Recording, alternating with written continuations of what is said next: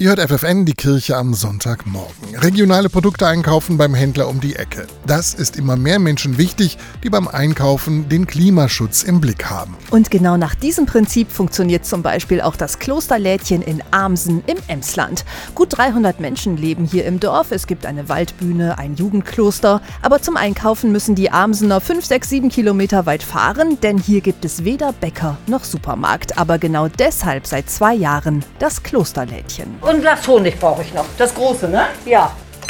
Im Klosterlädchen gibt es alles. Frische Eier und Suppe, Brot und Brötchen, Müsli und Reis, Biomehl und Backmischungen, Klostermarmelade und Honig, Kekse, Schokolade, Bücher und auch Postkarten. Das ist ein Dorfladen, die haben gute Sachen und das passt, das ist gut. Diese Atmosphäre hier ist halt auch einfach toll so und auch weil es direkt am Kloster ist. Zwei Stunden am Tag ist geöffnet, am späten Nachmittag. Es ist immer viel los, sagt Marlies Benten.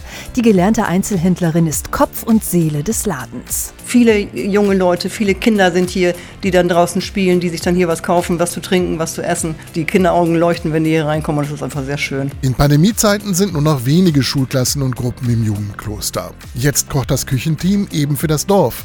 Hausleiter Christian Thien hatte die Idee. Das ist schon eine ganz tolle Geschichte mit sehr viel Herzblut und Emotion verbunden. Und es ist natürlich schön zu sehen, dass es gut läuft und dass die Menschen tatsächlich hier auf Regionalität, Nachhaltigkeit, faire Lebensmittel und eben auch Eigenprodukte unseres Hauses, unserer Klosterküche eben auch setzen. Das Dorf, die Region hat uns einfach auch ganz stark unterstützt, gerade auch in diesen Pandemiejahren. Wer im Klosterladen einkauft oder sich zum Klönschnack auf den Bänken davor niederlässt, der trifft hier manchmal auch auf Männer in langen braunen Mönchskutten.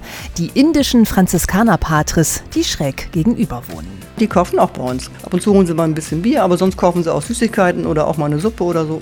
Wir haben immer, immer Zeit für ein kleines Schwätzchen, das ist eigentlich sehr schön. Dankeschön. Schönen Abend noch. Bleiben Sie gesund. Danke Ihnen auch. Tschüss. Tschüss.